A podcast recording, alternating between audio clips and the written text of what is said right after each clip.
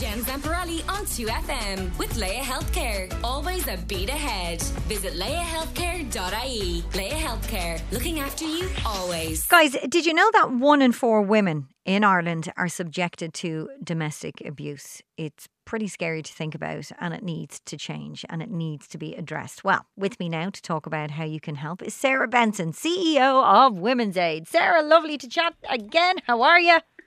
I'm great. Good morning Good to you and all your morning. listeners. Okay, Sarah, can can you give us a picture of the domestic abuse situation in Ireland right now? Yeah, I mean, we think about crimes as things that happen in the street or burglaries or, you know, um, acts of violence and, and public disorder. But actually, one of the most prevalent uh, crimes that happens in this country is where uh, one in four women over their lifetime are going to be subjected to domestic abuse by a current or former intimate partner.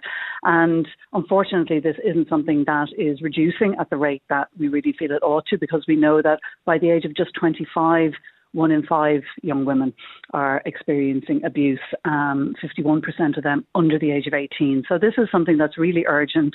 In our 50 year history, Women's Aid has, in the last number of years, seen our busiest year every single year um, since 2019. And we also know that the Gardaí are responding to uh, over 54,000 calls a year. So, this is something that feels like it can be behind closed doors and hidden, but actually it's something that is part of all of our communities. It's happening everywhere. It could be anyone you know, your sister, your cousin, your colleague, your teammate. Um, so something that we really feel strongly that uh, there's an awful lot of work still to do to destigmatise, to support those who need it, and also to call out that we have to have a zero tolerance to this. The fact that more and more domestic abuse is being reported um, is that a, a good sign or a bad sign? I mean, how do you feel about that? Yeah, I mean it's a difficult thing to say. Is like is is more people coming forward a good thing? Well, obviously, uh, you know the numbers experiencing being subjected to abuse by somebody who's supposed to love and care for them. That's just a horrifying fact. But when you're providing special supports, uh, or you know that people may need help and support, and we start to see these increasing numbers re- reaching out, we don't have firm data, but my strong feeling is that that is not necessarily the fact that the issue is increasing in prevalence, but that in recent years we have been more encouraging um, and more uh, raising of awareness around the fact that there's yeah. specialist supports there and that people absolutely deserve to get the help that they need when they need it. And Sarah, who who are people more likely to contact the Gardaí or someone like yourselves? Well, we actually know that the, the vast majority will never contact the Gardaí, so that number Wow. of 54,000 is just staggering in and of itself. We also know that, um, you know, Women's Aid, we run the national free phone helpline. We have a, a wide range of Dublin-based services and, and uh, other national kind of training and awareness work that we do. And we also refer through our national helpline to all of the local services, the refuges around the country. And we still know that uh, the majority will not reach out to a special service either because they don't think it's for them or they don't know uh, that it exists. Um, and we further know, which is the thing that breaks my heart, um, is that about a third of women who are subjected to abuse at whatever age will tell nobody. Not even a friend, not even a close family member. Um, they hold it to themselves. They struggle through, um, and, and sadly, we know in Women's Aid that some women don't survive this situation. So we really, really need to do more to um, to create that community of support. It's hard to offer something up and to say what's happening if you're not really sure how people are going to respond. Um, so we have to make sure that, you know, as a society, we're saying, well, those who perpetrate abuse, that that's not okay. You know, there's no excuse for it. But for those who are struggling through it, um, and that includes children as well, we have to be there saying, this is okay. This is not your fault. Um, we're here in solidarity. We're also here to help. Stigma. It's it's a huge problem, and obviously that's why I'm very much involved in this campaign. Speaking about my own experience, and stigma can really hold a, a, a lot of people and women back from speaking up and speaking out, and that's why having these conversations is so important. If you know someone if you mentioned there, like could be a colleague, a friend, a sister who might be in a situation like that, who's in an abusive relationship, what would your advice be to the friend, to the yeah, sister? well, actually, what I would say is, firstly, there there's a lot of support there for people who may be worried or concerned about somebody. Yeah. So, womensaid.ie, our website, has lots of kind of frequently asked questions. Um, and for younger people, we have an entire dedicated website, which is Too Into You. It has a healthy relationships mm-hmm. quiz. It also has a resource around how to help a friend, and that includes things like um, also support around online abuse, which is something we see increasing. Um, so we would encourage anybody to check out, uh, depending on the kind of the demographic, either toointoyou.ie or womensaid.ie, but also our national helpline, which is one eight hundred 341 900. That's there 24 hours a day, seven days a week. It also has translation in over 200 languages.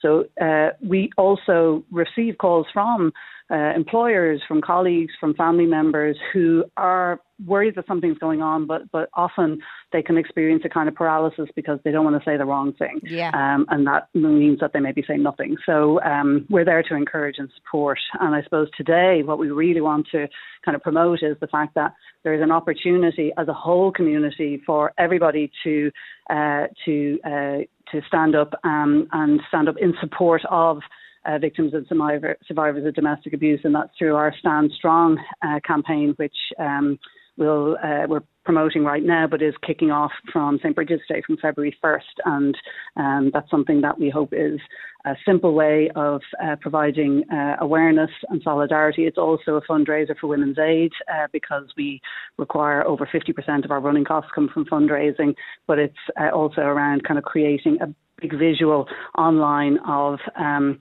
uh, everybody uh, striking a pose. It's a really simple thing to do. Uh, people can go to standstrong.ie and find out about it. But we're asking people to strike what's called the Warrior 2 yoga pose.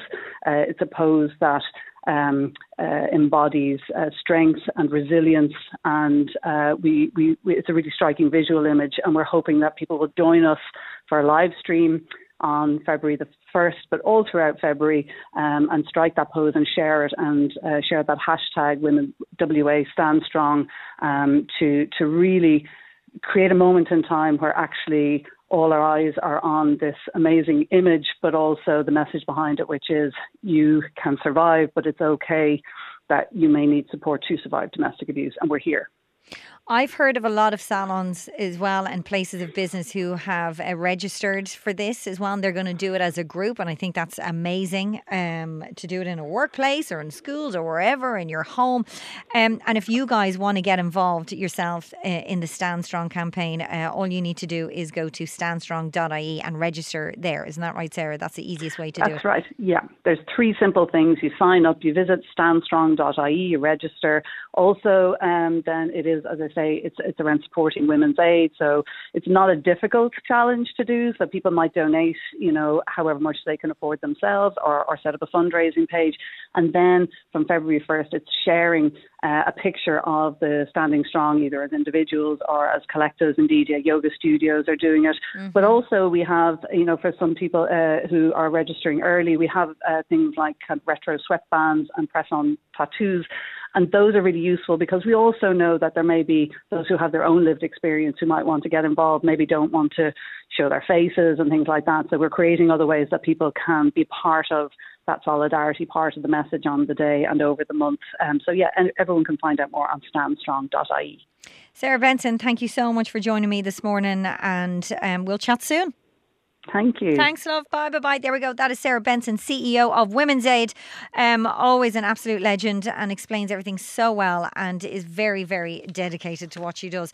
And if you want more information with the Stand Strong campaign, just go to standstrong.ie and we'll be back with more after these. Jen Zamparelli on 2FM with Laya Healthcare. Always a beat ahead. Visit layahealthcare.ie. Laya Healthcare, looking after you always.